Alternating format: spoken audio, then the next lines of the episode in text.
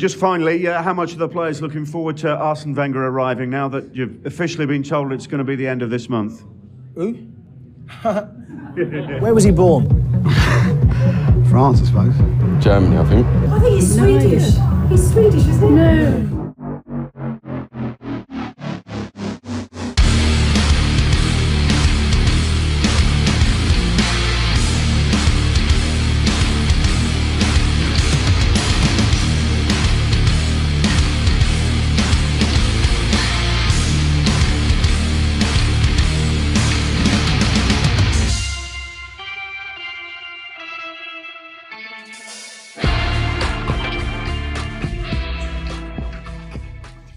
no evidence that sacking a manager brings success, but there's evidence that Arsene Wenger himself and Brian Clough uh, can bring success with long-termism.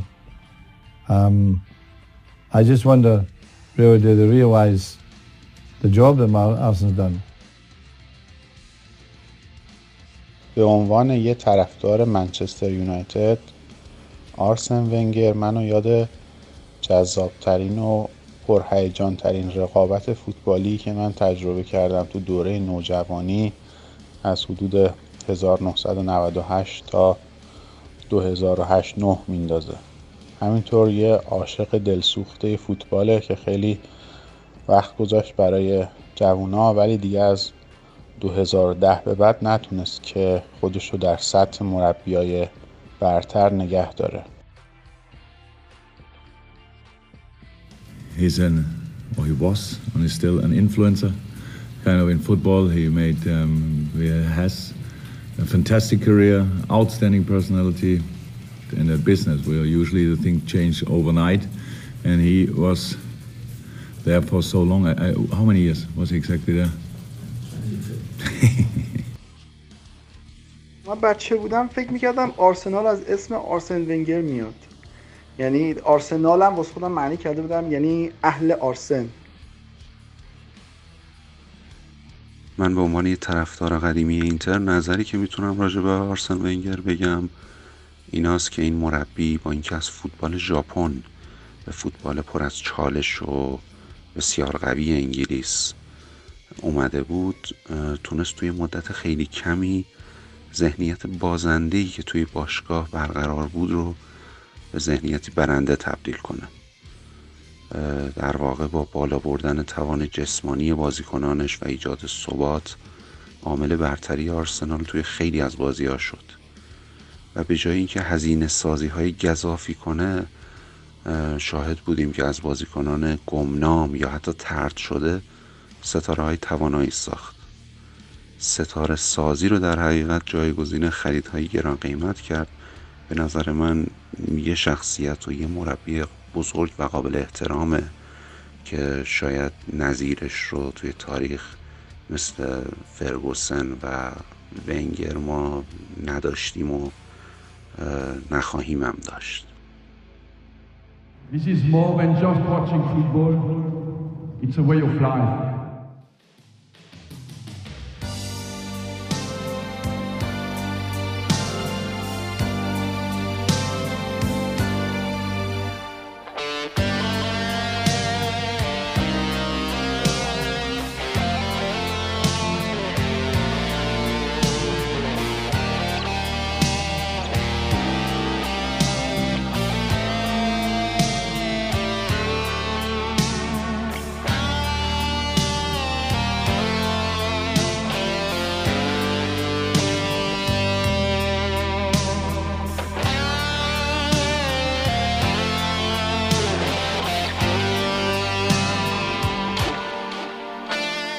من اگه بخوام در یک جمله آرسن ونگر رو توصیف کنم اینه که آرسن ونگر یک کیفیتی به فوتبال اضافه کرد که لزوما با شمارش جام ها و تعداد پیروزی ها این کیفیت دیده نمیشه. اون کیفیت در سبک بازی در نگاه به بازی نگاه به فوتبال به تمرینات به تغذیه بازیکن ها به طور کلی حرفه‌ایگری و اون پرستیج یک کیفیتی به فوتبال اضافه کرده که بی‌نظیره.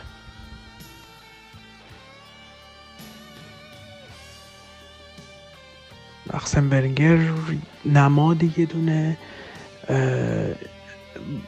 فوتبالیه که فهمیدم از خیلی سن نوجوانی عاشقش هم فوتبالی که یه تیم داره بازی می‌کنه یه گروهی از آدما دارن بازی می‌کنن نه یک نفر. و خب اینکه فوتبال زیبا می‌تونه واقعا فقط با یه کارهای گروهی انجام بشه. میشه گفت ستاره سالاری چه می‌دونم این اصطلاحش هرچی بخوایم بگیم رو با اینکه ستاره زیاد داشت تو تیمش ولی حذف کرد از فوتبال. فکر می‌کنم یکی از اولین کسایی که این کارو کرد.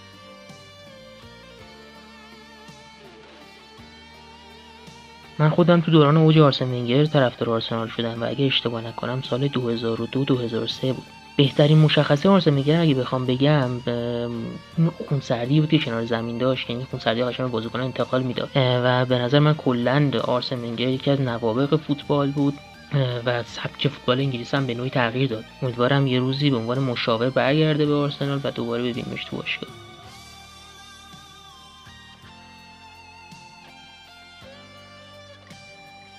آرسن ونگر برای من تداعیگر یک رهبره که بخش بزرگ از زندگیش هم و غمهاش و حتی خانوادهش رو فدا کرد تا آرسنال رو به دوران مدرن فوتبال وارد بکنه.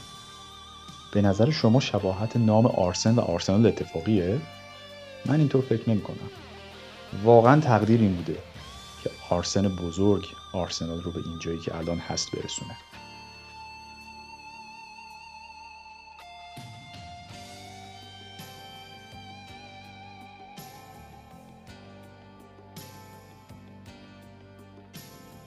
فوتبال مدرن بدون شک مدیون آرسن ونگر. اما امروز شاید کمتر طرفدار فوتبالی با جزئیات بدونه که ونگر چه خدمات بزرگی نه فقط به باشگاه آرسنال بلکه به دنیای فوتبال کرده. برای من که از سال 1998 طرفدار آرسنال هستم آرسن ونگر یه جایگاه عجیب و خاص داره. خیلی دنبال کلماتی گشتم که بتونن آرسن ونگر رو برای من آرسنالی معنا بکنن. مثل استوره، سرمربی، رئیس، معلف، سازنده، مدیر، مغز متفکر. در عین اینکه همه این کلمه ها شاید توصیفگر بخشی از نقش باشن اما هیچ کدوم به صورت تمام و کمال قادر به وصف آرسن ونگر نیستن. برای من آرسن ونگر آرسن ونگر همین باعث شد که من تصمیم بگیرم یک مجموعه شنیداری متفاوت که فراتر از یک کتاب صوتی یا پادکست فوتبالی معمولیه رو به صورت کاملا داوطلبانه بدون اسپانسر و البته هیچ گونه چشم داشته مالی بر اساس کتاب خود زندگی نامه یا همون اتوبیوگرافی آرسن ونگر بسازم. اسم کتاب اینه.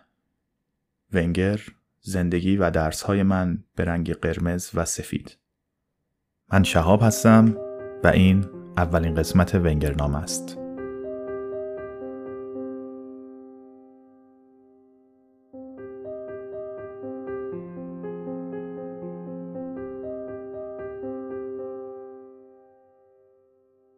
در ابتدای هر قسمت از ونگرنامه من مقدماتی رو که در مورد اون قسمت نیازه میگم و بعدش وارد کتاب میشیم. گاهی هم به فراخور مطالب و زمان مهمونهایی خواهیم داشت. باید بگم که ترجمه‌ای که در هر قسمت میشنوید کار خود منه و ممکنه که اشکالاتی داشته باشه چون من علا رقم نیمچه تسلطی که به زبان انگلیسی دارم مترجم حرفه‌ای نیستم و ادعایی اصلا ندارم. خب بریم سراغ کتاب. همونطور که می‌دونین توی صفحه اول خیلی از کتاب ها جملاتی که به هر دلیلی برای نویسنده الهام بخش بودن آورده میشه و جالبه که کتاب ونگر با دو جمله شروع میشه جمله اول از کتاب اخلاق اثر اسپینوزا فیلسوف معروف هلندی برداشته شده که میگه همه چیزهای عالی به همان اندازه که نادر هستند دشوار هم به دست میآیند. جمله دوم هم از کتاب وسوسه های غرب اثر آندره مالرو رمان نویس معروف فرانسویه که در واقع یک جمله ناتموم او میگه کوشش برای آگاه ساختن انسانها از عظمتی که در خود نهفته دارند و از آن بی اطلاعند. از همین دو جمله تقریبا مشخصه که نگاه و مشی آرسن ونگر در چه راستاییه و چقدر فرای فوتبال میره. چیزی که خیلی از بازیکنهایی که شاگردش بودن بارها و بارها برش سهه گذاشتن. اون چی که از اینجا به بعد میشنوید مقدمه کتاب به قلم خود آرسن ونگره.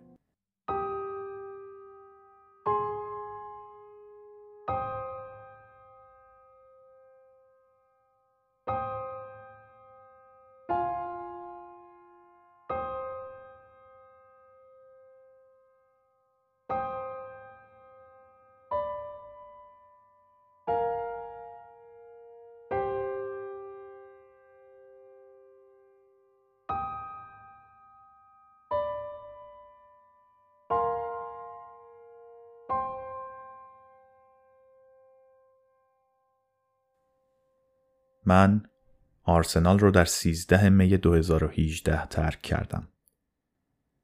باشگاهی که برای مدت 22 سال تمام زندگی من بود. آرسنال لذت من و مشغله ذهنی همیشگی من بود.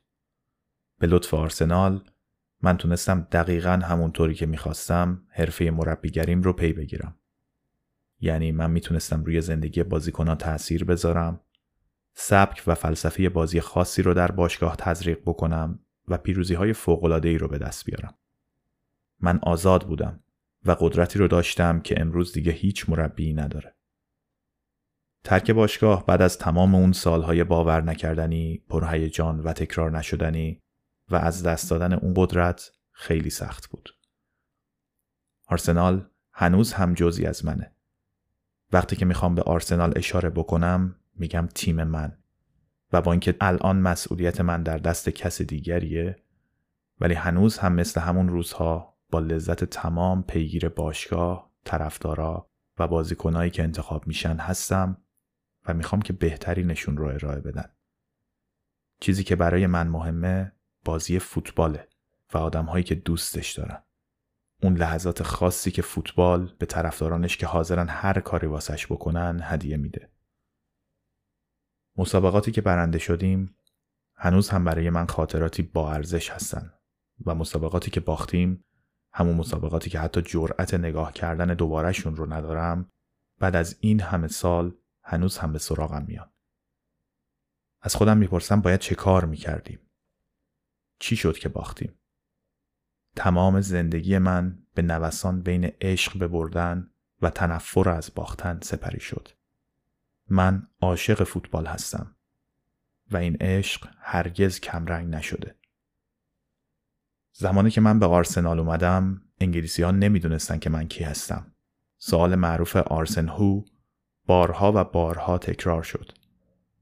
درکشون می‌کردم. من تازه سومین مربی خارجی در تاریخ فوتبال انگلیس بودم.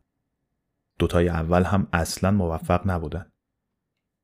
همونطور که فرانسوی ها به شرابشون شناخته میشن انگلیسی ها هم به فوتبال شناخته میشن. ما فرانسوی ها هیچ وقت به یک انگلیسی نمیگیم که بیاد و واسمون شراب بردو درست بکنه. برای 22 سال تمام تلاشم رو کردم که حقیقت بازی رو توی زمین نشون بدم. من طعم شکست، ناامیدی، عصبانیت شدید و جدایی رو چشیده بودم. اما هیچ تیمی مثل این تیم جزئی از من نشد.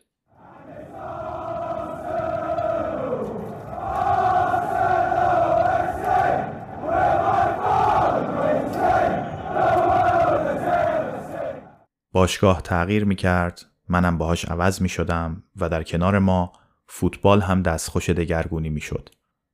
سبک فوتبال من، لذت هایی که من در جستجوشون بودم، آزادی که داشتم و دوره طولانی که من مربی آرسنال بودم، همشون از دنیای فوتبال محو شدن.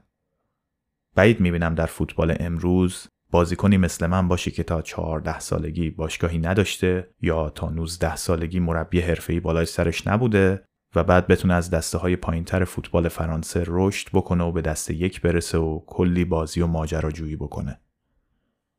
به علاوه خیلی بعید می‌بینم این روزها مربی در تیمی مثل آرسنال شرایط و مسئولیت هایی که من داشتم رو داشته باشه و بازیکناشو اونطوری که من با آزادی عمل کامل انتخاب می‌کردم انتخاب بکنه. من خوش شانس بودم ولی چیزهای زیادی رو هم فدا کردم و به فداکاری هام آگاهم. در سالهای اخیر فوتبال دستخوش تغییرات اساسی زیادی پیش، حین و بعد از بازی شده. خصوصا با وارد شدن مقوله آنالیز بازی. ولی یک چیز هنوز هم بدون تغییر پابرجاست. 90 دقیقه بازی که هنوز هم مال خود بازی کنه. 90 دقیقه ای که بازیکن در اون پادشاهه. اما با این وجود هفت تغییری که در ادامه اشاره می کنم بیشتر به چشم میان. مورد اول تعداد مالکان خارجی باشگاه ها رو به افزایشه.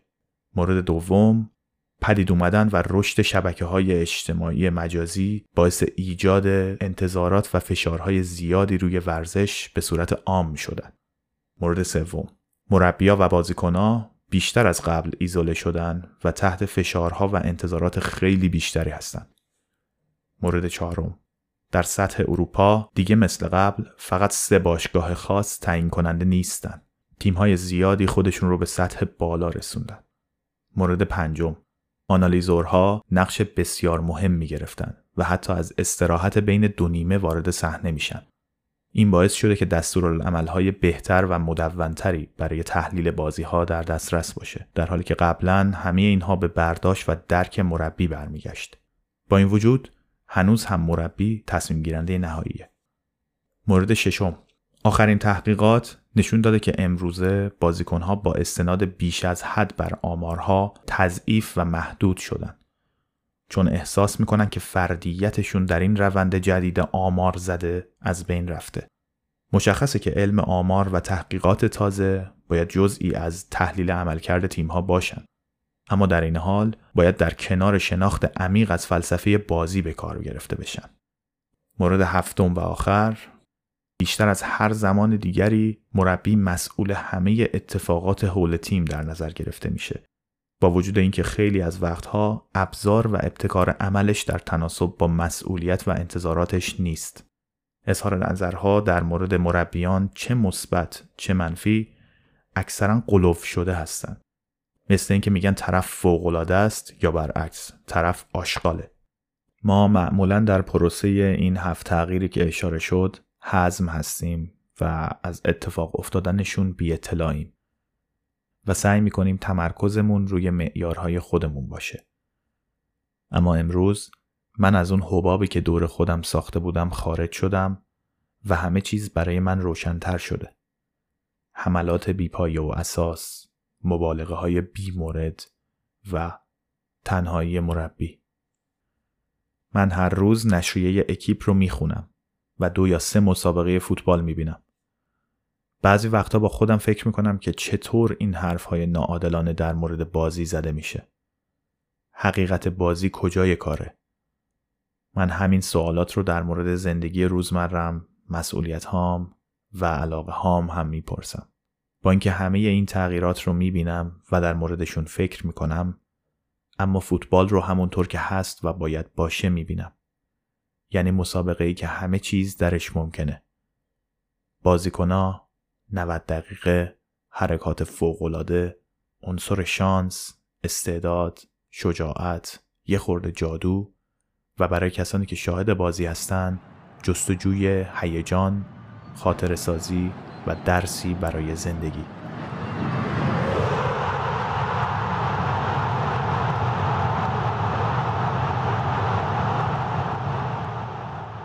فوتبال تحت فشار عمل کرد معنی پیدا می‌کنه. یعنی شما باید بدونید که چطور گاهی یک قدم به عقب بردارید و مسائل رو از بیرون آنالیز بکنید. برای رشد کردن یک باشگاه نیاز به سه ضابطه داره. استراتژی، برنامه ریزی و اجرا. من از زمان بچگی فوتبال بازی می کردم. من باشگاه های آماتور با بازیکنان و مربیانی رو می شناختم که فوتبال رو عالی بازی می‌کردن.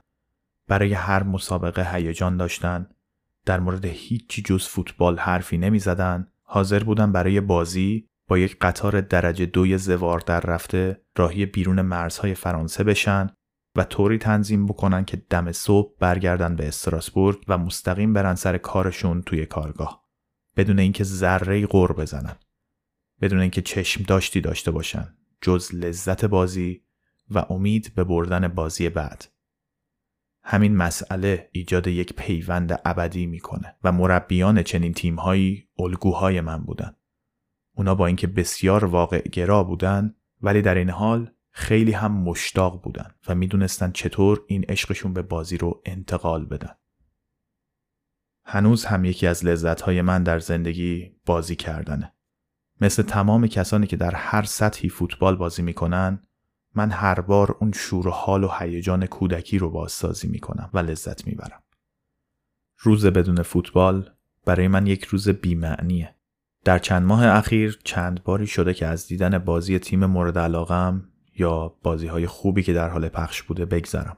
من دیدن این بازی ها رو دوست دارم چون به هم فرصت میده که یاد بگیرم. فکر بکنم.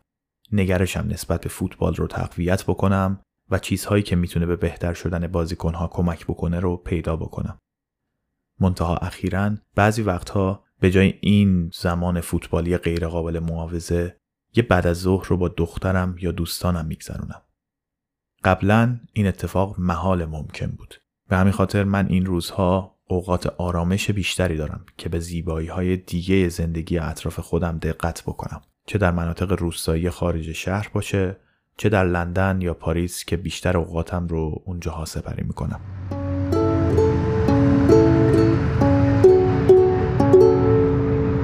At least I avoided cliche Holding nobody's hand along the Champs-Elysees Taking my time, breaking bread, sipping wine meant for two It's a beautiful city for saps but turn out the lights, we're too clever for that. And I know, I know we're not in love, but we'd fool this old town with the view of us, thoughts from the tourist alone.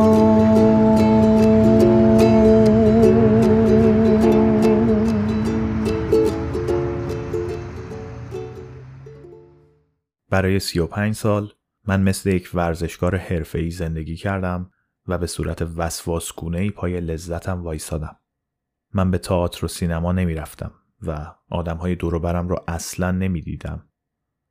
برای 35 سال حتی یک بازی تیمم در هیچ تورنمنت یا جامی رو از دست ندادم و این به این معنیه که به یک نظم و دیسیپلین آهنین نیاز داشتم که هنوز هم با همون فرم در این روزها ادامش میدم. من هر روز ساعت پنج و نیم صبح بیدار میشم و با همون استانداردهایی که بازیکنان سابقم نرمش می‌کردن، تمرین می‌کردن، میخوردن و می‌آشامیدن زندگی می‌کنم. اگر این کار رو نکنم خوشحال نیستم. اگر خوشحالی رو به معنی رضایت یک شخص از سبک زندگیش تعریف بکنیم من می‌تونم بگم که خوشحال بودم و هستم. برای تمام اون سالها تنها چیزی که برای من مهم بود بازی بعدی و نتیجهش بود. برای تمام اون سالها من هیچی جز بردن نمی‌خواستم. تمام وقت و فکر من معطوف به این موضوع بود. تنها زمانی که در لحظه بودم حین بازی بود که تمرکزم به طور کامل روی بازی بود. زمانی که با دیگران میگذروندم حتی کسانی که دوستشون داشتم معمولا حواسم پیش اونا نبود. من یا هیچ چیز نمی‌دیدم یا هر چی که می‌دیدم به رنگ قرمز و سفید بود. رنگ هایی که تمام تیم هایی که مربیشون بودم یعنی نانسی، موناکو، ناگویا و آرسنال به تن می کردن. من زیبایی یا لذت یا آرامشی رو حس نمی کردم. حتی فکر داشتن تعطیلات یا گذراندن یک زمان خوب و آرام هم به سرم خطور نمی کرد یا اینکه خیلی خیلی به ندرت پیش می اومد. حتی شبهای من هم پر شده بودن از رویاهای فوتبالی. من خواب بازی های پیش رو رو می دیدم. اینکه چه توصیه هایی به بازیکنان بکنم. یا اینکه خواب دو سه بازیکنی رو می‌دیدم که شک داشتم بهشون بازی باید بدم یا ندم و تمام مدت با خودم کلنجار می‌رفتم که بلافاصله بهشون بازی بدم با صبر بهشون زمان بیشتری بدم ناراحتی هاشون رو مدیریت بکنم یا اینکه چطور شارژشون بکنم برای ادامه راه این بازیکنا ارواح توی خوابهای من بودن من همیشه به دوستانم به شوخی میگم که چمن ورزشگاه همون چمنه که بارها روش پا گذاشتم همون که کیفیتش می‌تونه نتیجه بازی رو تغییر بده همون که من همیشه خیلی روش حساس بودم همون که هر روز صبح با مسئول چمن ورزشگاه در موردش حرف می‌زدم تنها دوای منه. این شوخی من معمولا باعث خنده همه میشه ولی برای من حقیقته. از زمانی که آرسنال رو ترک کردم من به باشگاه های زیادی نگفتم چون می‌دونستم که اون آزادی و قدرتی که در زمان آرسنال داشتم رو اونجاها نخواهم داشت. فیفا به هم یک پیشنهاد برای رهبری برنامه های اشایی فوتبال جهانی داد و منم قبول کردم چون یک چالش جدید و یک راه موثر برای تاثیرگذاری روی ورزش مورد علاقم بود. شاید تا زمانی که دوباره توی خودم یارای تحمل بهشت و جهنم مربیگری فوتبال رو حس بکنم. من می‌خوام اونچه که می‌دونم اونچه که در مورد فوتبال و به طور کلی ورزش رو یاد گرفتم با دیگران به اشتراک بذارم. و علاوه بر کسانی که بهش عشق میورزند و میشناسنش به کسانی که کمتر با قدرت و زیبایی فوتبال آشنان این فرصت رو بدم که ببینن ما چطور در این ورزش موفق میشیم. چطور بازیکنان رو به سمت پیروزی سوق میدیم. و از شکست چه چیزهایی برای خودمون و دیگران یاد می‌گیریم من می‌خوام به ساختن یک ساختار اساسی برای بازیمون فوتبال در سراسر جهان کمک بکنم و کاری بکنم که یک بازیکن هر جایی از جهان که به دنیا اومد استعدادش قابل کشف و رشد باشه. امروز دیگه ارواح توی خوابهای من فقط بازیکنان سابقم نیستن و دیگه فقط خواب بازیهای بعد رو نمی‌بینم. بعد از مرگ خواهرم برادرم گای هم چند ماه پیش فوت کرد. گای برادر بزرگم بود که پنج سال ازم بزرگتر بود. اون قبل از من فوتبال بازی کردن رو شروع کرده بود و من اولین بار لذت بازی فوتبال رو در اتاق خواب بالای رستوران کوچیک پدر و مادرم توی کوچه خیابونهای روستامون و باشگاه فوتبال دوتلنهایم با اون تجربه کرده بودم. امروز من خواب اون روزها رو می‌بینم. روزهایی که سرآغاز ما بودن. لحظاتی که نقطه عطف همه چیز من بودن. زمانی که من برادر کوچکتر اما مصممتر بودم من برای بازی با برادرم و دوستانش باید می جنگیدم. اینا رویاهای امروز من از دوران کودکی در آلزاسی هستند که هنوز هم مثل خونه منه.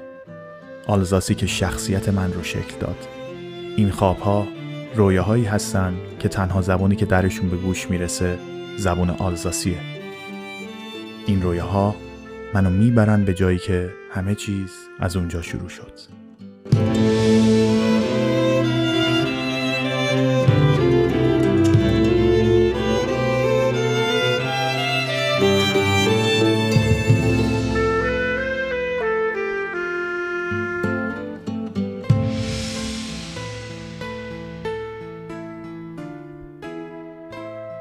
چیزی که شنیدید اولین قسمت ونگرنامه بود که بر اساس ترجمه من از فصل اول کتاب ونگر زندگی و درسهای من در قرمز و سفید گردآوری شده بود. در قسمت بعد ما به دوران کودکی آرسن ونگر در روستای دوتلنهایم حوالی شهر استراسبورگ فرانسه میریم و مهمان عزیزی از کشور بلژیک خواهیم داشت که اطلاعات جالبی در مورد منطقه‌ای که ونگر در اونجا بزرگ شده به ما میده. فکر می‌کنم خیلی قسمت جالبی باشه. پس با ما باشید. تا قسمت بعد خدا نگهدار.